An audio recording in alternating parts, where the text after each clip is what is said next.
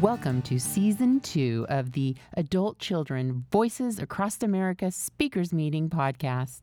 You can attend this meeting live on Thursdays at 6 p.m. Pacific Time using the Zoom ID 848 5208 0640, password 061120. For more information about adult children of alcoholics and dysfunctional families, visit adultchildren.org. The following speaker share from Kaja was recorded on October 13th, 2022. Thanks so much, Gretchen, and thanks everyone for your service tonight, and thank you for having me. Um, I will do my best to share my uh, journey and my experience and strength uh, and hope with everyone here tonight. Um, so I'll start with uh, my name is Kasha. I'm an adult child of a dysfunctional family. Um, and I've been in ACA for a little over a year and a half. Uh, I found my way uh, to ACA because I was finding um, that I was having a lot of anger uh, towards people, especially my parents, um, in moments where they were not actively doing anything wrong to me. Um, and I was carrying a lot of resentment. Um, and I was overhearing meetings um, from someone that I know that's in the program, and uh, it was during COVID, and um, it really spoke to me. So it was suggested that I look at the laundry list um, and read some of the literature that's available online. Uh, and after doing so, I decided that uh, this program was for me. And I got into these rooms and have been here ever since last uh, almost two Januaries ago.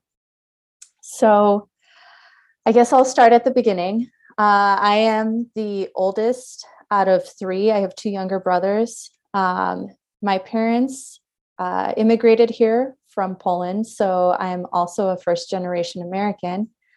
Um, and for me, that all plays into my story um, because some of our dysfunction and fear um, came out of being people who were new to this country. Um, and some of it was just passed down generation after generation. Um, so, if I could describe myself um, as as a, a child, um, when I was very little, I remember being really outgoing. Um, I was fearless, as many children are, um, and really curious.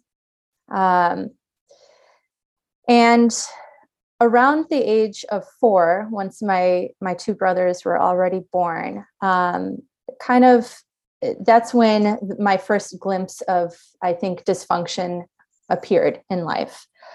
Um, my dad um, and my mom were both uh, technically supposed to be deported. Um, they had come here as legal immigrants and then um, stayed here illegally. So my dad got taken um, to jail um, and my mom was left with three little kids. Um, and she, I know today she did the best she could, but there was um, just a lot of dysfunction um, and a lot of pressure um, for everyone to contend with. Um, so, starting at the age of around four, I really started to care, four and a half maybe. I started to help take care of my brothers, one of which was one year old, and the other one was um, just about a month.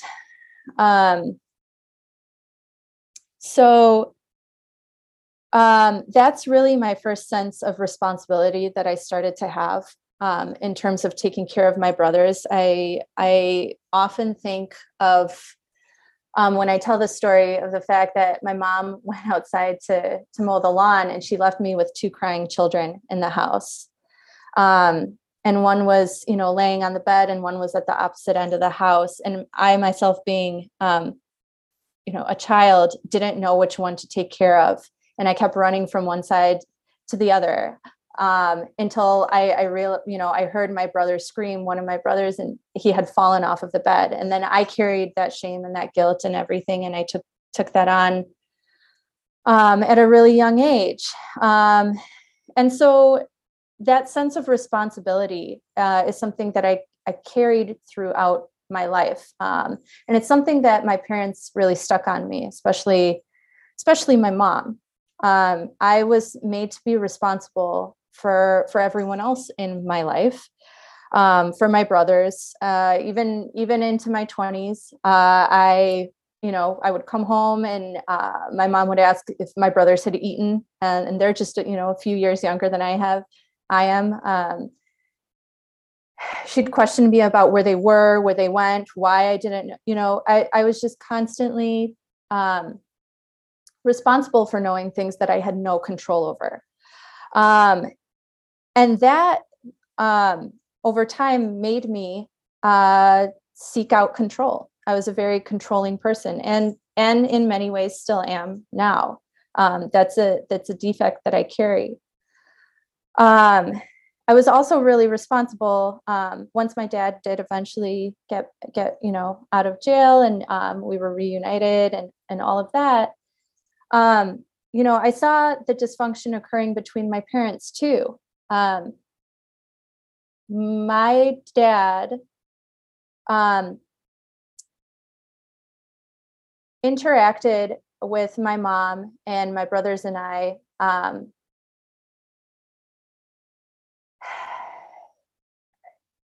in a volatile way. Um, in his younger years, he was very volatile. So it was very unclear, um, you know, what would set him off, and and anything could trigger him at any time. Um, and so I would see him scream and yell at my mom, and I would see him scream and yell at my brothers, and I I would bear the brunt of that too. Um, and so I started to anticipate the things that he needed as well. Um, and so, uh, you know, at, at the ripe age of five, I became his secretary for his business. I, if I didn't write something down, I got screamed at. I needed to know who had called, what time they had called. Um, and that's a pretty tall order for a little kid.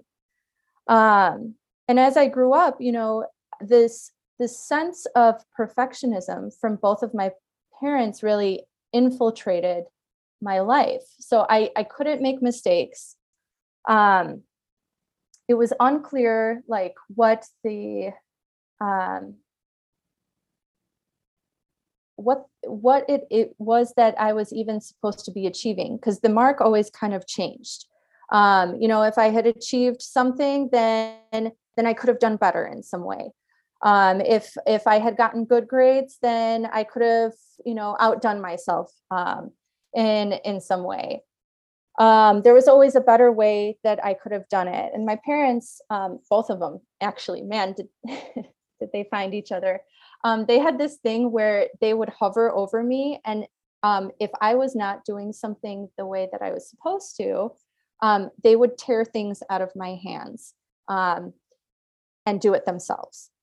so uh, they were impatient with my brothers and I. And so that that kind of, you know, my coping mechanisms when I was a kid and, and into my young adult years, um, kind of became perfectionistic and controlling.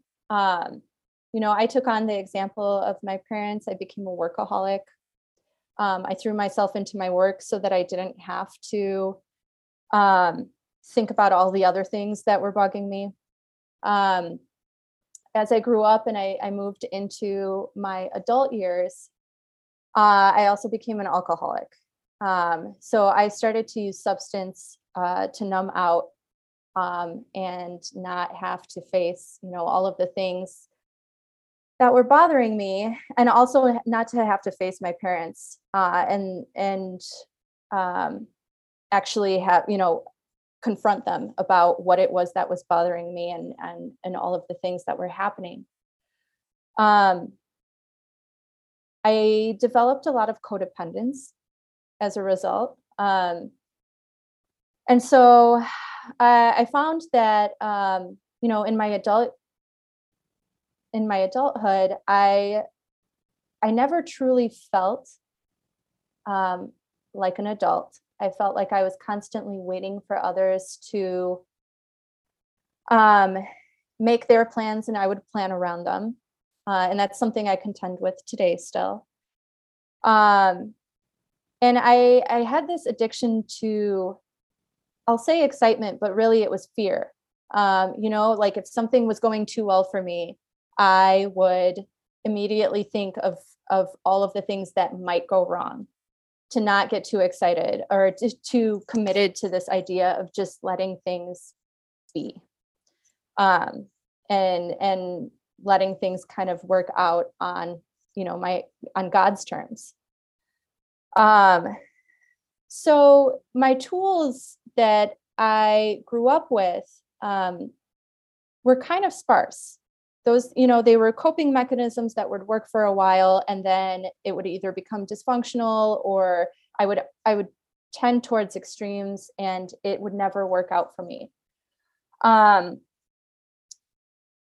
and i finally you know i've hit a few bottoms in life um but i think a few years back when i was really contending with this anger that just would not quit um I I decided to enter ACA and I started coming to these meetings and and realized how much relief I got from being here.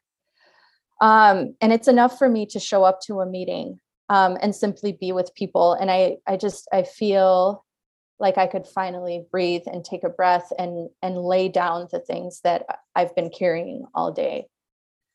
Um, my time in program uh, has brought me a, a lot of tools that are helping me um, in my journey in ACA. And, and that's really what I want to talk about um, most today. Um, so I um,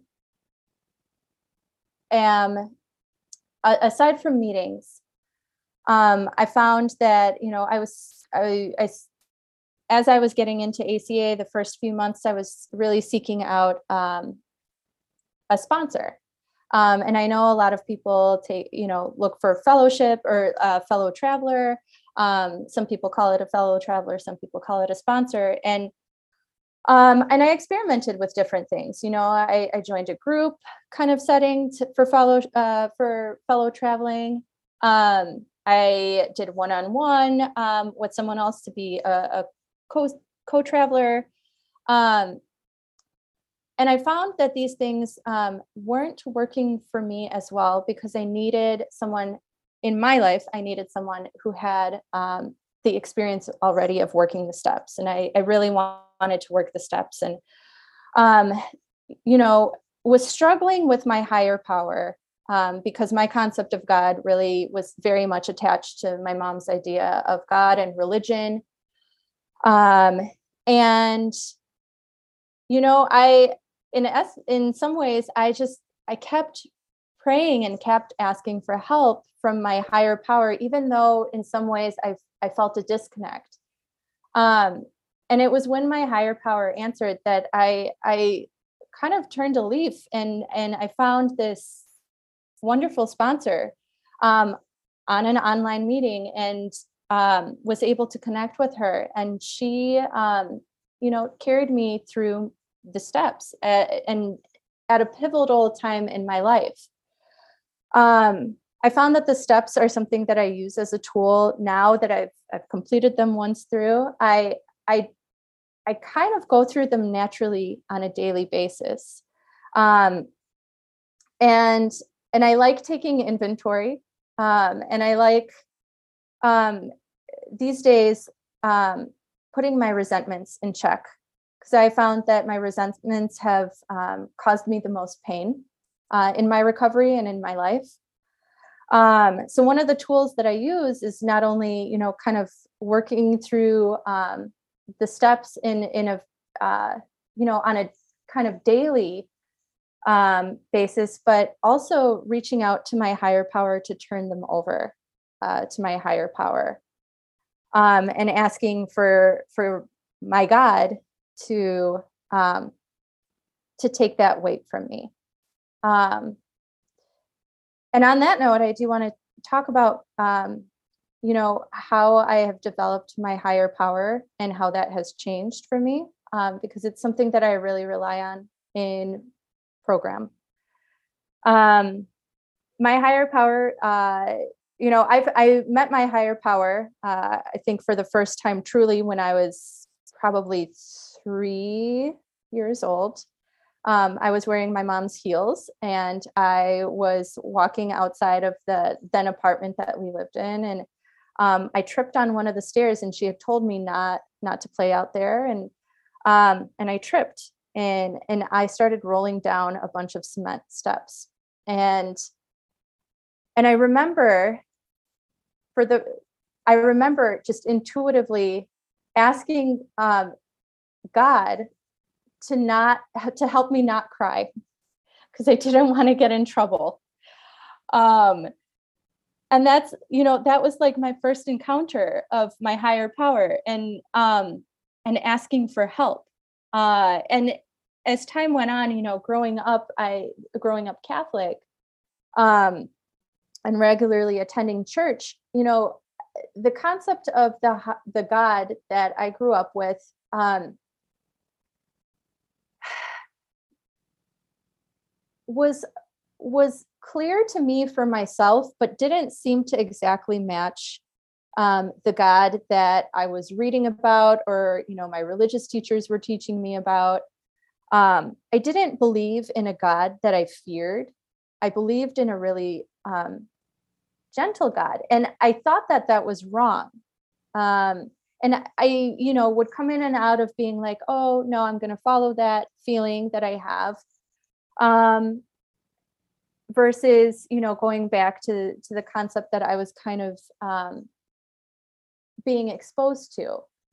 Um, and in ACA, uh, I developed, you know, my higher power, and especially when I was working my my third step, um, my sponsor at the time said, you know, if you if you don't have a concept of a higher power and haven't been working towards it, now would be a really great time to start.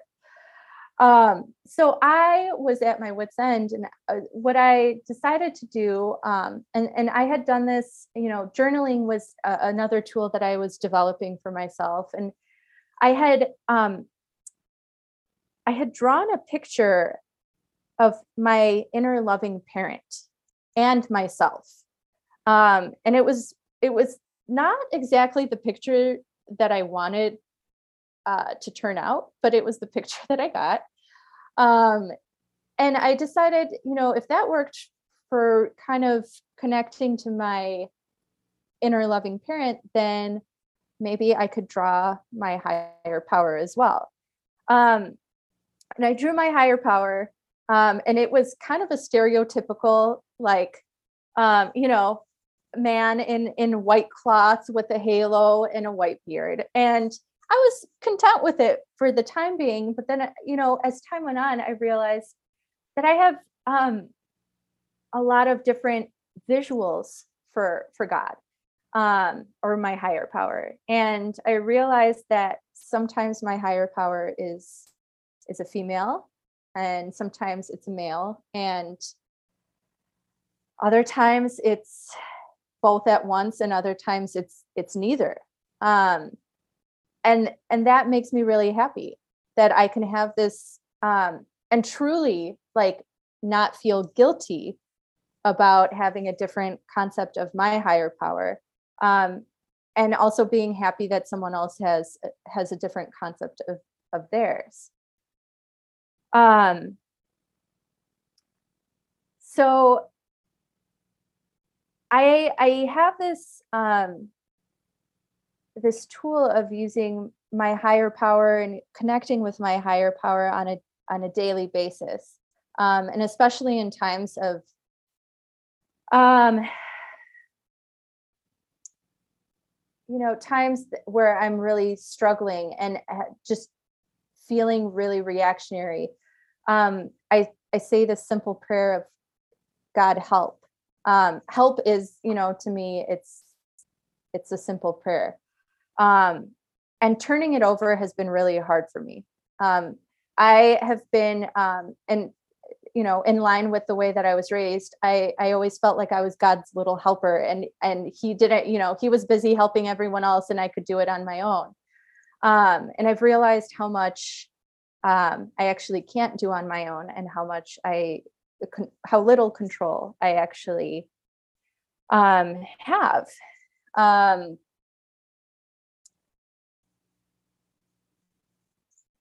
I'm also finding that, uh, and this is something that I work on today um, and and hope to work on in the future.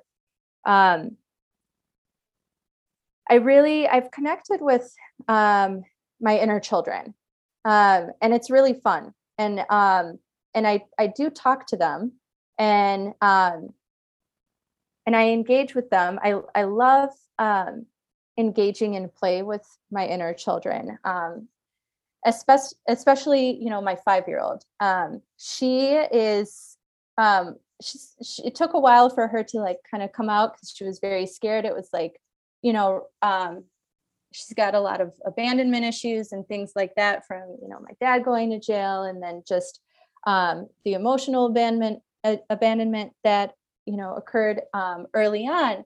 Um, but she's she's a sassafras, and so she, you know, likes to color and um, loves bright colors and um, glittery things. And so um, one of the tools that I've found is actually to engage in those things. And um, you know um, i've bought books for my inner child or inner children. Um, and i read stories and i you know i've bought coloring utensils new ones just just for my inner kid and um and i um you know do these sorts of activities that bring me back to kind of help me connect with that kid um, and I, you know, to do that, I thought about, you know, I thought about what I liked when I was a kid. Because um, not every single moment of my life was just this terrible moment. Um, there were carefree moments, and there were moments where I just got lost in in being a kid and um, connecting uh, to my inner kid that way is is helping me become myself like just finding my own identity instead of you know holding on to um, the role that i was given you know in my family and the expectations that i was handed um, and then you know carried into adulthood and, and took upon myself um, i also find that um, listening to music can connect me um, not only to you know the inner the young inner five year old, but also to the teenager um, who's really, really pissed um, and is still working through a lot of stuff, you know, from teenage years. Um, uh, one of the hardest things I think that I've had to do, um, and it's a tool that I am am still warming up to, but really liking these days, is picking up the phone. Um, I hate talking on the phone. um, but I realized um, it's way more personable or personal um, than than texting someone, and um, it you know it allows for dialogue um, in the here and now, and it actually brings me to the present because um, sometimes texting can like be like oh i'll take care of it later. Oh i don't actually have to engage with this person now. It's an option versus really um, having more of a connection. Um, and i pick up the phone when um, you know in in moments where i'm having a hard time and um, i reach out to fellow travelers. Um, i reach out to friends who you know i trust um, and I actually talk and I trust and I feel, and um, that's uh, you know that's a result of of coming to meetings and and being in this program and working the steps and um, hearing other people's stories because uh, it's really hard for me to open up and and trust people and be vulnerable without feeling like I'm going to be judged. Um, but I I found um, you know a select few people that um, I really do feel like I can uh, reach out to, and I feel like they can reach out to me, um, and I'll be there for them. Uh, I think you know today uh, and into the future when I think about what I want to work on and um, what is still causing me some pain or difficult for me um, I really um, am looking forward to working on reparenting. Because um, I've made uh, you know connections with with my inner children. I've met my uh, you know critical parent. I can identify more off more and more often when that comes up. Um, but I have a hard time reparenting myself. Um, and I've I've found um, a really wonderful fellow traveler who also wants you know to work on reparenting and um, finding her inner loving parent. And so we've connected. We met at a meeting, um, and we uh, connected and are working through um, you know the the loving parent guidebook. Um, so the literature in ACA, um, I swallowed the Kool Aid on that. That um, that those are tools that I use a lot.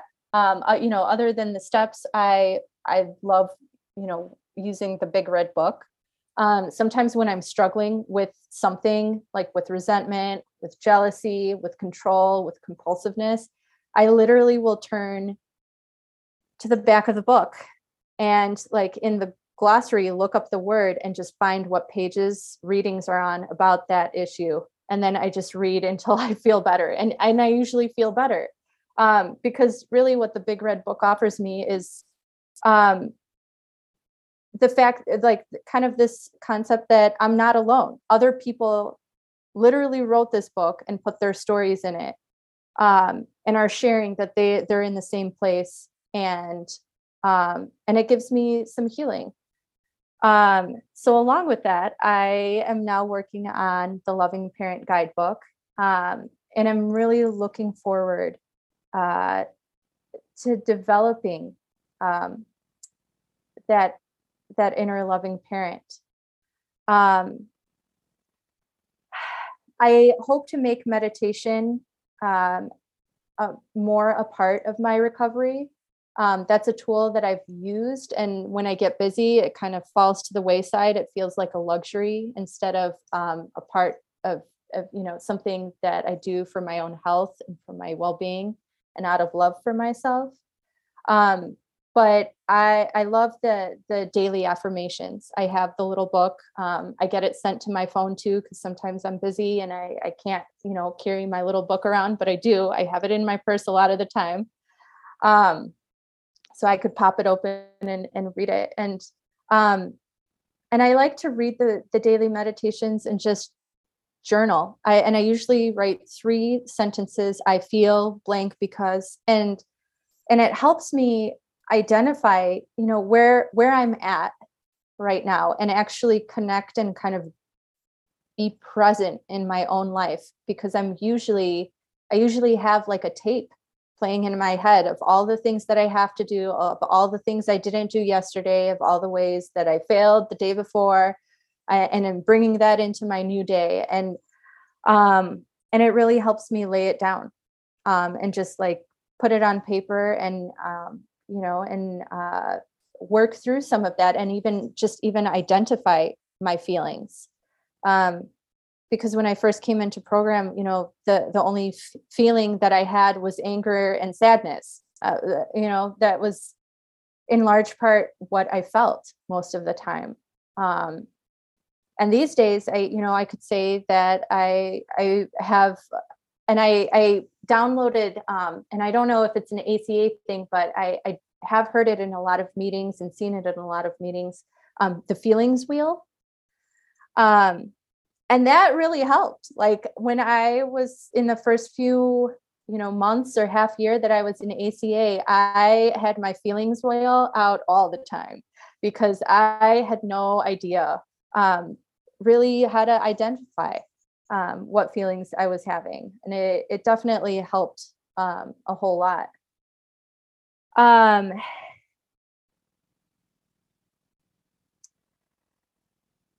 uh, I guess I'll I'll kind of wrap it up with this. Um, in the past year, I, I've gone through a lot. I've gone through a career change. Uh, I left a profession that I was in for 12 years. Um, and am starting new. I um, lost uh, a baby. I had an ectopic pregnancy and went through that. I um, parted ways with my sponsor, which is really hard. Um, and I parted ways in in a really what I feel is an amicable way. Um, she had stuff that she was working on in her own life, and she's an ACA.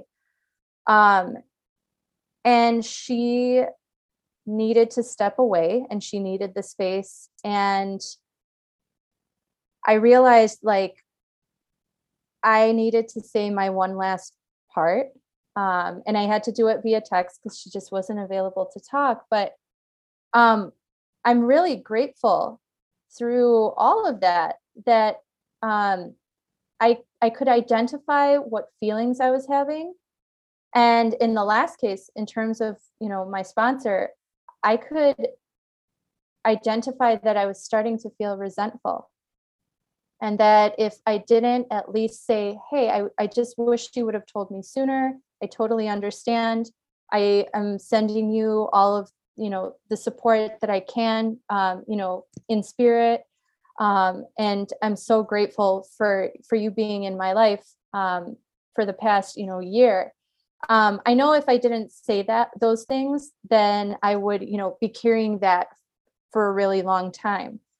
Um, so i've learned to to actually just speak up um, and and to not hang on to these these things that are like sitting inside of me and um and i'm really grateful for that.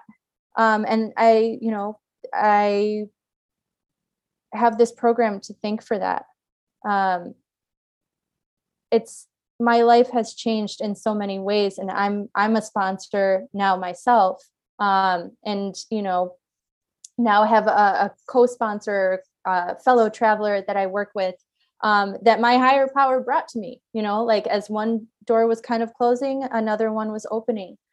Um, and and i love this program. I love doing service in this program. Um, and i i always wonder you know if if i give me- if if i give back as much as i get from it. Um, but i don't judge that. I just am really grateful uh, that I, I found my way here uh, and that um, I have fellow travelers that that go on this journey with me. Um, so with that, I'll close, and I am so grateful for everyone who was here and um, was here to to witness my recovery. Thanks.